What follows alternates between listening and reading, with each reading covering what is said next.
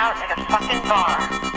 When I went to your house, drove by you, you saw me and you just drove by me.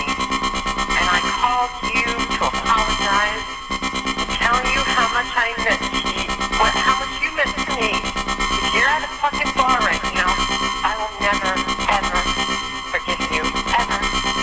Because if you could be having a good time, then you know what, fuck you. And you know what, you're right, then I need to move on. But I hope you know what you're doing. Because I'm not fucking playing around anymore. You know, what do you think, the world's gonna fucking chase you forever? And you know what? Everybody's gonna fucking chase you because you're Mr. Wonderful? Yeah.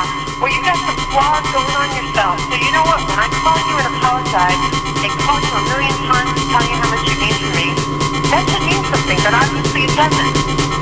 Fucking have a good time out at a fucking bar, but I'll tell you what, if you're there, don't ever fucking call me again.